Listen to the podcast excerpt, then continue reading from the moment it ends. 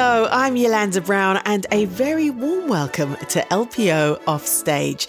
Today, I'm joined by the LPO's principal guest conductor, Karina Canellakis, in Amsterdam, and principal horn player Anne Marie Federle in Dublin.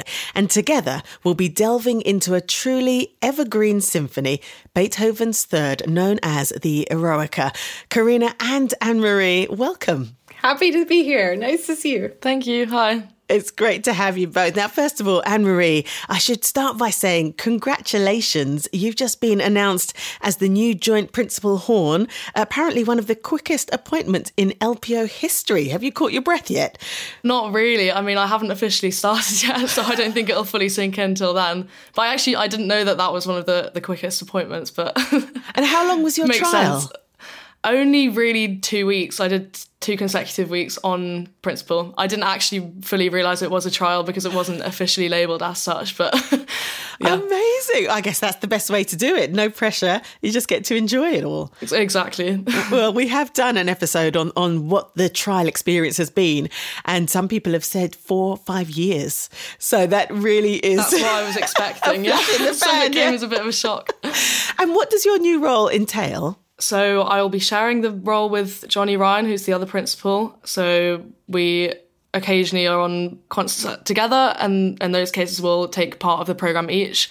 And in other situations, it'll be just us, and then yeah, playing first horn in concerts. Basically, that's that's pretty much it. Fantastic. Well, no, congratulations. And I look forward to hearing you and seeing you in action very, very soon. Thank uh, you. And Karina, you've conducted Beethoven's third piano concerto with Stephen Hough and the LPO in 2021, and then the Eroica itself in 2022.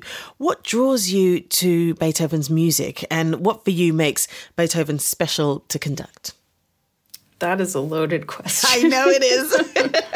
we'll start hard; it'll get easier. How long is this podcast? I've got as much time as you 13 need. hours long.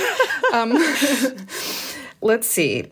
I would say, you know, it's sometimes people ask you who's your favorite composer, which I think is sometimes a, like an awful question because I think a lot of us, your favorite composer is whoever you're playing that week or at the moment because you get so involved in what you're doing sort of that week. For me, if I had to if I had to choose, you know, like Desert Island one composer, you're left with it would definitely be Beethoven. Hmm. It's a universal form of musical communication. I think a lot of that has to do with the fact that he he's obsessed with repetition in a very specific way. So, if you look at every piece he ever wrote, there'll be a very small cell rhythmically, harmonically, melodically, and he uses that that small group, usually it's just three or four notes. You know, mm-hmm. if you think about da da da da, or some, you know, whatever it is, yamparam in the ninth, it's something very small, and he repeats it over and over and over again. To the point that you would think, I mean, even the Ode to Joy, you know, the main theme of the last movement of Beethoven 9, I think it was that movie Immortal Beloved where there's a funny scene where his nephew makes fun of what a stupid mundane theme this is and oh my uncle's writing this super boring piece you know because you know the melody by itself especially if you look at the last movement of the Eroica symphony this theme and variations the actual melody is super weird. It's like it's not a melody it's a bass line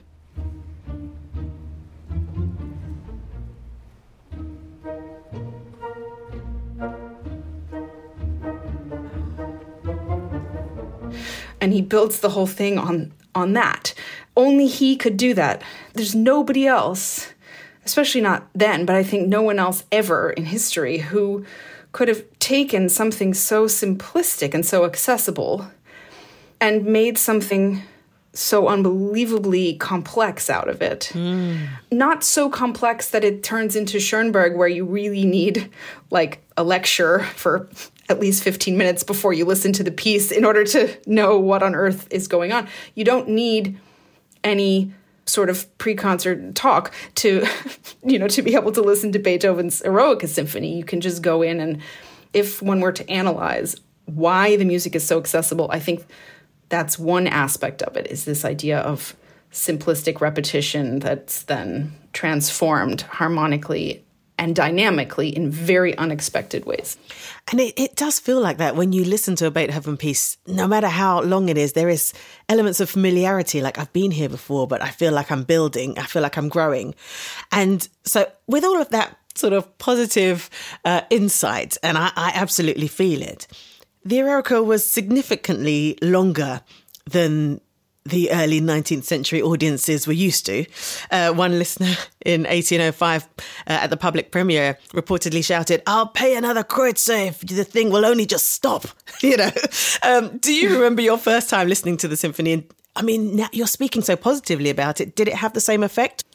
It had this, a similar effect on me when I was a student. I remember the first time I played it back at Curtis when I was like 18 and I did not understand the opening melody.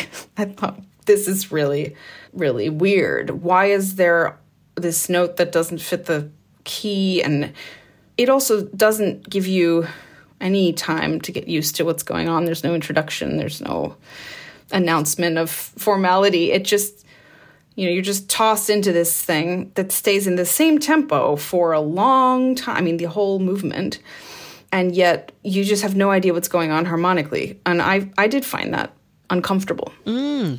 at first.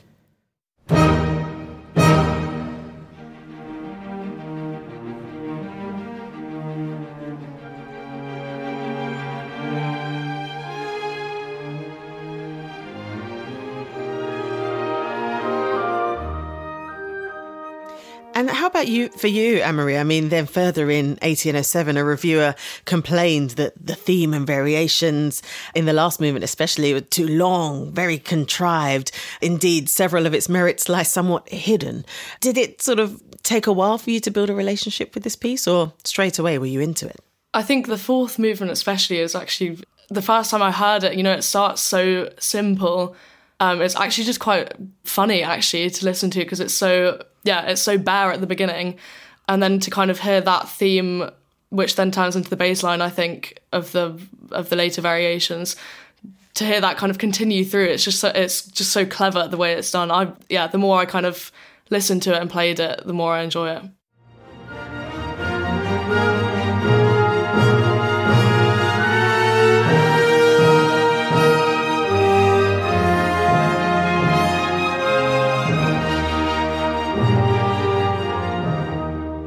And I feel that there's a top tip coming in here before we sort of really delve into the elements of the of the piece, Karina.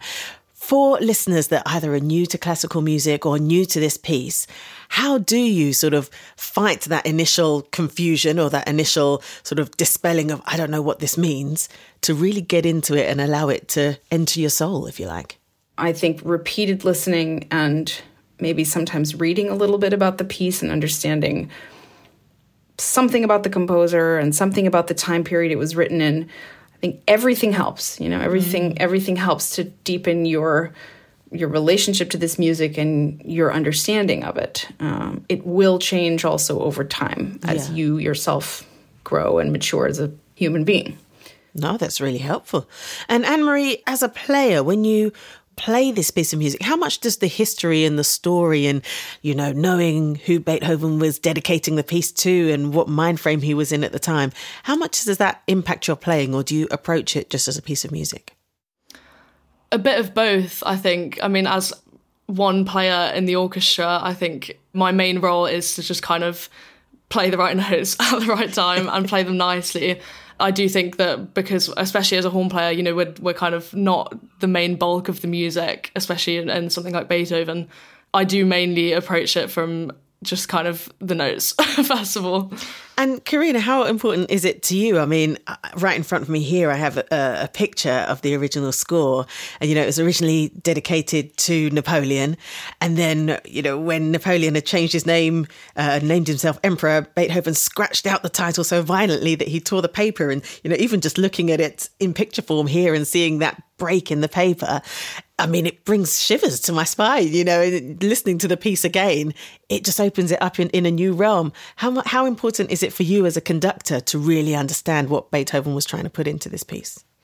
I think it's very important, although I do think it's secondary to, I mean, as Anne Marie said, it is it's always going to be secondary to the execution of the piece because it doesn't matter how you know deep your musicological knowledge is of Beethoven if a chord is out of tune or people are not playing together um, it's kind of you're missing the point so as an orchestra, like an orchestra as a family and as an entity, and a conductor also together need to be, everyone involved needs to be very much sort of firstly responsible for his or her own part mm. and try to all be sort of on the same page with the conductor. And that's what's beautiful if there is this kind of regular relationship between the conductor and the orchestra, like I have with the LPO, where we're able to do so much different repertoire together on a regular basis, then I think it's much easier and much faster mm. to come onto the same page interpretively and stylistically. Once you've done that, and once you're already starting from such a high point, then I think the background knowledge of Beethoven's life situation that can also add inspiration and certainly matters to me a great deal. I mean, just the fact that he would scratch the paper until there's a hole in it obviously means that this was very important to him. He was really, really upset. I'm glad he didn't, you know, scratch off the first entire first page or like that. destroy the piece or something. You know, he, he controlled himself enough that the piece survives.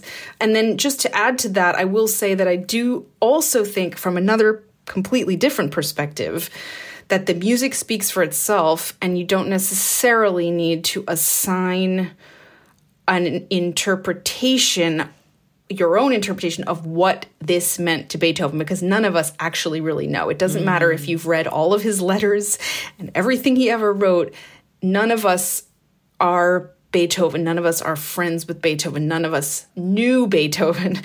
It's all word of mouth and it's all sort of speculation and it's your own projection of what you think it meant to him. And that's the case with all composers, mm. especially composers that are no longer alive. It's important to know those things, but also I think you have to allow yourself the freedom to let the music speak to you the way that it speaks to you. That's really helpful. Yeah. Know it, and then forget it and just let the music flow. Can we delve into the music then? Tell me a bit about the, the movements and the journey through this piece, Karina. The beginning, as we know, uh, as we mentioned before, there's no introduction, which was at the time the normal sort of thing was to sort of shock the audience into shutting up um, and and sort of take them into a, an introduction that was usually in a slower tempo and then you would introduce the main sonata form, sonata allegro form, and you would have a theme and you would blah, blah, blah. But this doesn't do that. It just sort of whacks you over the head right away.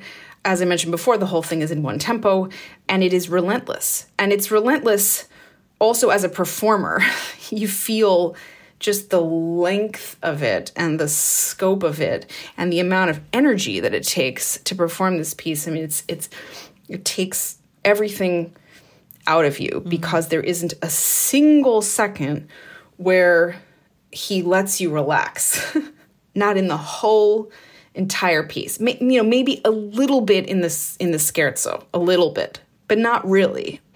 That's sort of the challenge also is mm. that you have to maintain that level of intensity and then you know, as soon as you've finished with the first movement, you have one of the most difficult movements that's ever been written for orchestra, which is this, you know, very famous, intimidating Marcia funebre, which you know, funeral march, which it's very, very challenging as a conductor to get the right tempo.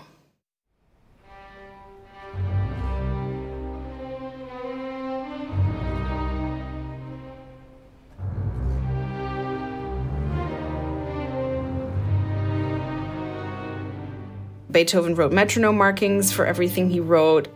There's a lot of speculation as to what kind of metronome he had and whether or not it was accurate. And, you know, some metronome markings are clearly too fast. Others people think are actually half tempo or double tempo. And there are all kinds of theories about Beethoven's metronome markings. I think in this piece, they're mostly a pretty good indication although the first movement is not it's not actually playable as fast as he wrote it but almost almost right? And uh-huh. and maybe maybe he's giving you also like a idealized heightened idea of what this nervousness of this fast tempo might bring you even if you do need to take it a few clicks back to make it realistically playable for everybody.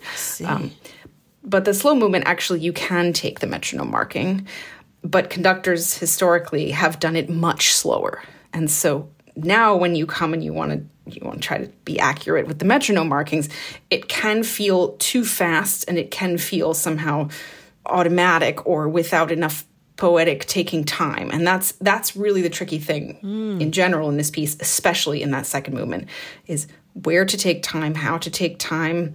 You don't want to be indulgent. You don't want to do something that's cheesy or holding on to a note longer than it's written. Why? You know, he would have written it longer if he'd wanted it longer. But you also have to be in the moment in the performance and feel the audience thank goodness we have audiences again yes. you know that the audience that that's also part of it you sort of feel the tension of the room and how long are you going to hold that a flat you know before the fortissimo comes and how long you know it's sort of there are these moments in the piece that require a tremendous amount of playing with the tension of what is about to happen and the fact that you have no idea what is about to happen. Mm. And actually, can I bring Anne Marie in on, on the playability of just really the first two movements there?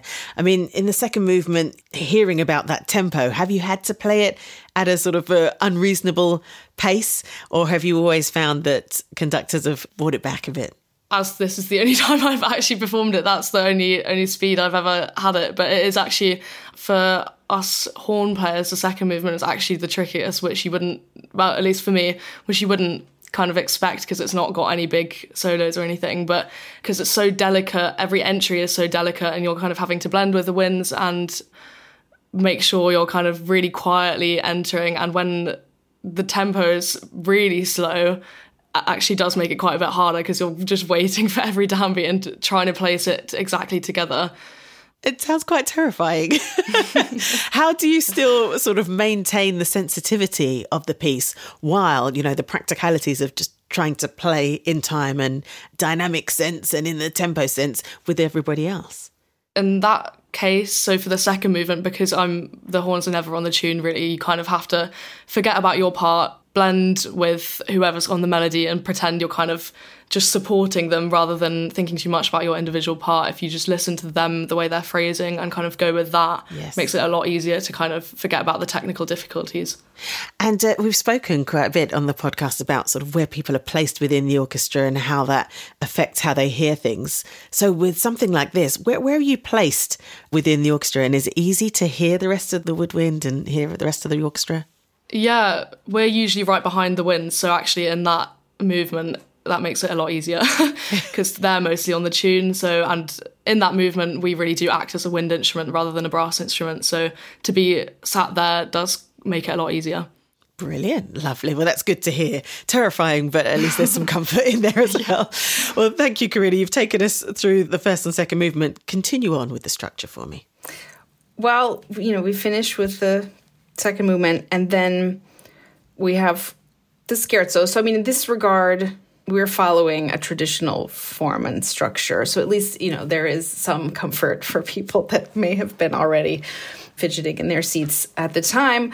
As Anne Marie knows, you get this fabulous trio, which is for three horns, which was bizarre also back then uh, quite a statement to have three horns as opposed to two and it's I would say one of the most famous horn excerpts that exists. Probably, would you say it's one of the first things that you learned and had to practice as an orchestral excerpt? Yeah, I'd say so. you know, that has obviously become so important and so iconic for a reason. My job at that moment is very easy, and I, I sort of just try to do as little as possible and not look at the three of you and just let you why is you that play it because I know it's so difficult and give a nice look, a nice positive look right before it starts and then let them do their thing. And the strings tend to kind of just go with the timing of the horns, and the horns tend to sort of go with the timing of the conductor, but kind of also do. There is sort of a natural way that this trio falls into place that feels right. It just feels in the pocket, and and you want to let the three players just sort of do that.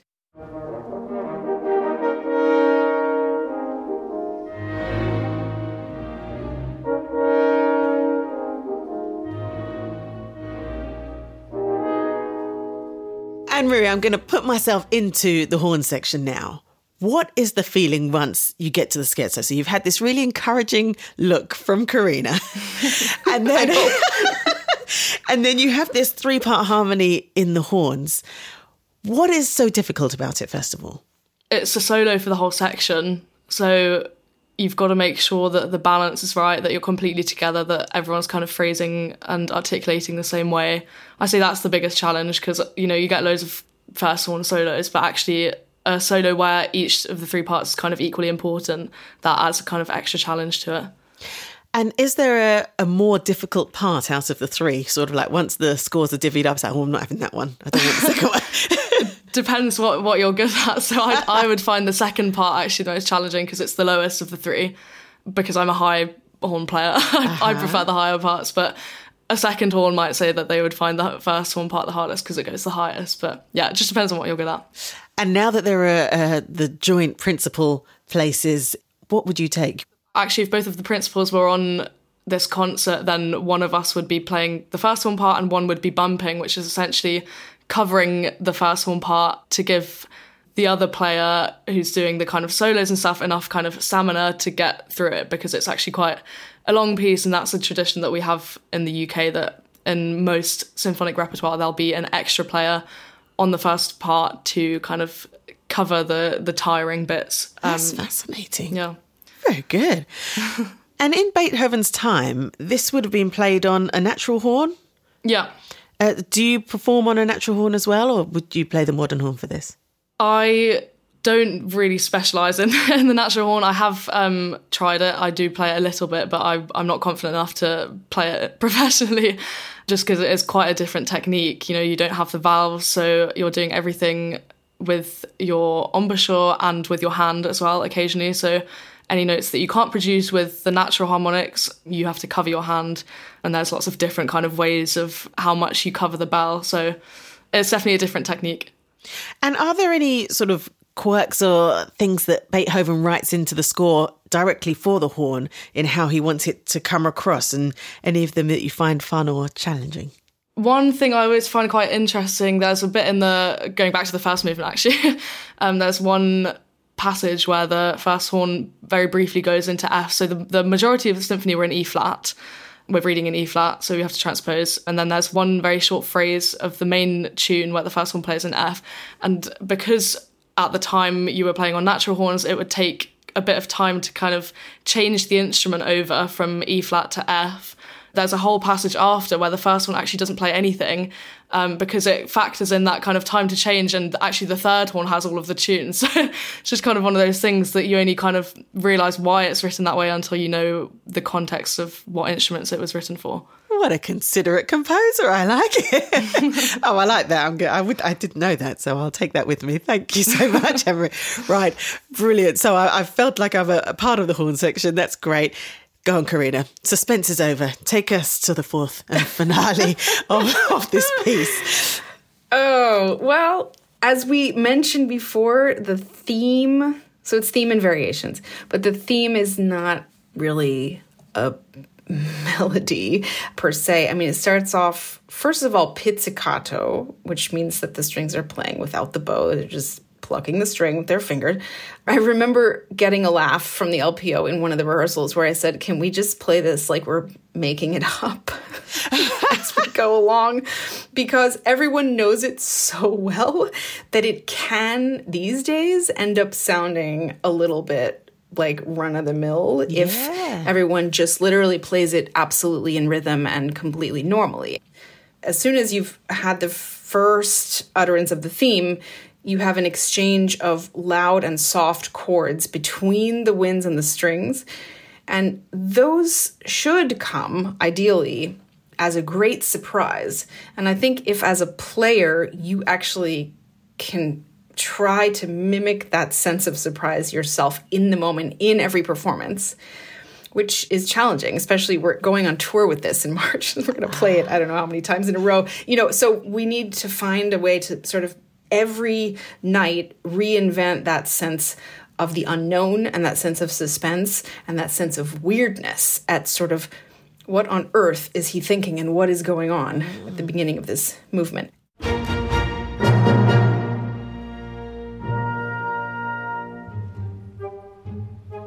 And as soon as he starts to develop the variations, I'm always reminded of the quartets. And also, I think it foreshadows a lot of the quartets that he wrote later on.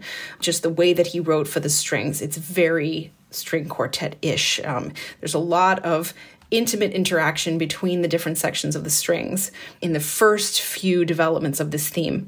And the movement basically builds and builds and builds and it gets wilder and wilder and every variation kind of starts to sort of spin out of control and and then the, the to me the most amazing part of the piece that I just even have goosebumps just talking about it is when you suddenly come to a dead stop almost at the end of the symphony and you've been in a very you know quick fast exciting tempo and you think you're building to the end and then suddenly you plunge into this poco andante.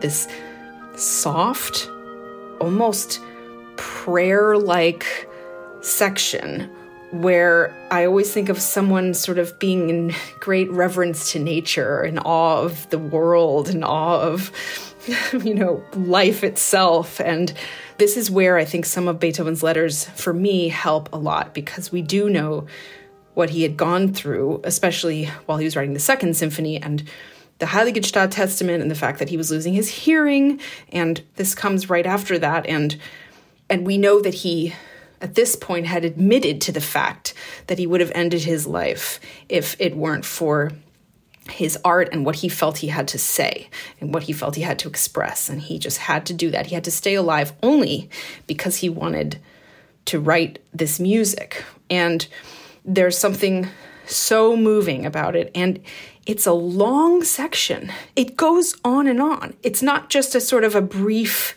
period of rest from the movement. It takes over. And this slow section takes over and brings you sort of up into this heavenly realm where he then also builds a sort of sense of building theme and variations based on this andante and it always brings me into a just into another universe. Mm. And that goes on almost to the very end. And then you hit the final presto, and then, you know, all hell breaks loose, and the orchestra goes completely nuts, and the strings can never really quite play the double notes because it's so fast, you know, but it doesn't matter at that point. You sort of try to play literally as fast as you possibly can until the end. And hopefully the conductor is not so mean that they take it where it is literally too fast to play, which I'm sure has happened in performances. But, you know, hopefully as a conductor, you're aware of just the very, very cusp of what is possible with the tempo. And you go just right up to that line, and then it's done, and yeah. and it's, it's it's fabulous, and it never ever fails to get the audience up on their feet. Oh, it, it, that description is just really brilliant. And I'm really interested in that idea that Anne Marie, the conductor, is saying, can we just forget that we know this and play it like it's our first time? How, as a musician who's played it how many times through the years, do you even go about following that instruction? It is tricky, definitely. I mean, even for other pieces, solo pieces, it's it's one of the best advices I've ever had from from teachers and other people to when you're performing it, especially approach it as if you're playing it or hearing it for the first time. I think that really kind of helps lead the listener through something that you actually know so well. And what I've always found interesting, I mean, even when you're playing a piece of music, no matter how well you know it, you know where the difficult elements are. So to think that you're in this lovely, heavenly, reverential space in the Poco Andante, just taking your time, really accepting the fact that it's a Thanksgiving, if you like, but knowing what's up ahead. How does that feel for you? And, you know, is the heart beating? Are you feeling, oh gosh, right, we're going to really go for it at the end? What, what's that feeling like as a musician? Definitely, as you describe, kind of the, the calm before the storm. but yeah, I mean, you can, you know, you see you're on the home straight. It's a long symphony, it's tiring to get through. That last section is just so glorious, that Andante, and then followed by the Presto. It's just a lot of fun, really. And Karina, how much are you sort of thinking, I'm going to really push them today? Maybe just in rehearsal, maybe not sort of in the actual performance of it. But do you try to push the orchestra to their limit in terms of the tempo of that? Not on purpose. I have to really control my level of excitement. Yes. yes. I should find ways to sort of get it out of my system before going out, like do interpretive dance in my dressing room or something, just to get, you know, the full excitement out of your system. Because as a conductor, you need to be also the tree trunk and the stabilizing force. And you don't want to be, nobody wants a conductor who's dancing around the podium. It's really annoying, you know. And we all, especially conductors like myself who are on the younger side. I mean, I'm not like young, young, but I, you know, I'm still on the young side mm. if hmm. you compare me to. Herbert Blomstedt or you know people that are really senior conductors who've lived with this piece for a long time who would probably do much more minimal movements than I do just by virtue of the fact of just your age and your enthusiasm about the music. Mm. It's very hard to control that when you are on the younger side as a conductor. And I'm always conscious of that and I'm keeping it in mind, especially with an orchestra like the LPO, who are so brilliant on their own. And they play brilliant regardless of who's up there. Yeah. They play sort of equally brilliantly regardless of the conductor. And I think that's really the sign of a great orchestra. That being said, I think it's important that the conductor can convey that excitement in a way that's actually receivable mm. by the mm. players, you know, where the players can respond to it. So you want to transmit that excitement or show on your face and with your hands as much as possible the character of the phrase and the type of sound you want in a way that a player can best respond to. And then you get the result that you are hoping for. Mm. Um, and and there are certain moments in the piece you mentioned, like sort of having a moment where you know it's coming, it's coming, it's coming. This is very much the case for me at the very end. That last, very last slow section before the presto hits. You have the cellos playing ga ga ga ga ga ga ga ga ga ga, and you have this gong gong chung chung gong gong chung. It's so insanely suspenseful. At that point, you've sort of entered this other worldly yes. place but you have to pull yourself out of it. You've got to pull yourself Don't out get dragged and sort in. of, you know, give people the eye. Like, okay, it's coming, because everybody needs to understand what happens on that very last little triplet before the presto hits. Some conductors take time on it, some don't, some fade out completely. It's a deceptively tricky moment. So a lot of it is sort of by giving a one look with your eye to everybody, just saying, okay, ready? and and that just gets everyone sort of like ready, yes. you know. But it's it's it's very very subtle. and Anne Marie, it's it's subtle, but you understand it, right? Yeah, completely. I mean, I think you're at that moment. You just know everyone's in it together, so you're kind of looking for any any communication to take. So I think everyone's like just waiting, waiting for that little look. I can hear some seagulls in the background there, but actually, what you're describing almost makes me think of how birds kind of fly in pattern and in sync with each other and, and moving like that. So I think that was a really, really exactly. good accompaniment for that metaphor. I could speak to you about this absolutely forever. And you've really brought something new to the piece for me, actually. I can't wait to see it again live. And you say it's on tour in March. I know, Karina, you have a, a connection with the violin, and Anne Marie, the horn is for you. But if there was a part or an instrument that you could play that wasn't your own, what would it be? Tricky question. Um, I think actually maybe the bass, the double bass. mm. something different. You know, as the first horn, you're often kind of in the limelight. But it'd be nice to be kind of a part of a bigger section. Yes. And also, they just have some brilliant moments, especially in the fourth movement. There's just some such great sections where we sort of look to the right and just watch them do that thing, and it's it's amazing. I'll let you have that. Good. And Karina. Well, I'm not saying this because Anne Marie is here, but for me, it's definitely the horn. And I always, my whole life, have been obsessed with the horn.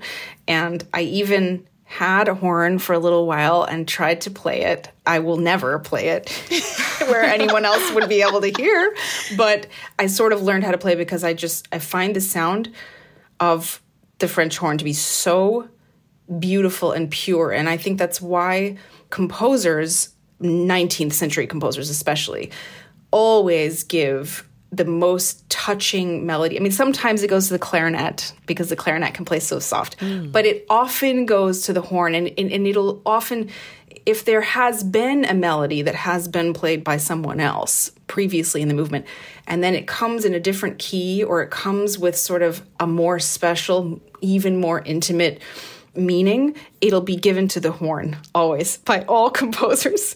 And sometimes right off the bat, like Tchaikovsky 5, yeah. you know, where it's just right away, here we go. Should I give you the first, second, or third part in the scherzo? oh man, I wouldn't even be able to dream of playing either of the three. Any part, any, any maybe if you slowed down the tempo and gave me lessons for like three weeks, maybe I could play it very slowly. I think there's something. but it wouldn't have hit all the notes. and Anne Marie, how does it how does it feel hearing sort of a conductor that you've worked with?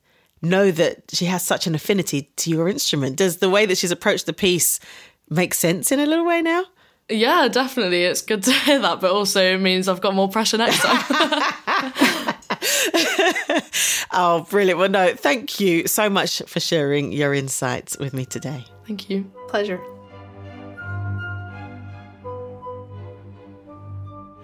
Well, that's it for now from LPO Offstage with me, Yolanda Brown. Thanks so much to Karina Canellakis and Anne Marie Federle for unpacking the turbulence and the heroism of Beethoven's Eroica. And I especially enjoyed hearing their journey, the impact this piece has had, and also what instruments they would take in this piece. I think that is really insightful. So thank you very much. If you've enjoyed this podcast, do let your friends know. We've got a fantastic fantastic archive of podcasts to enjoy from the past couple of years. There really is loads to discover. I'll be back in a couple of weeks' time for the next episode of LPO Offstage, so I hope you can join me then.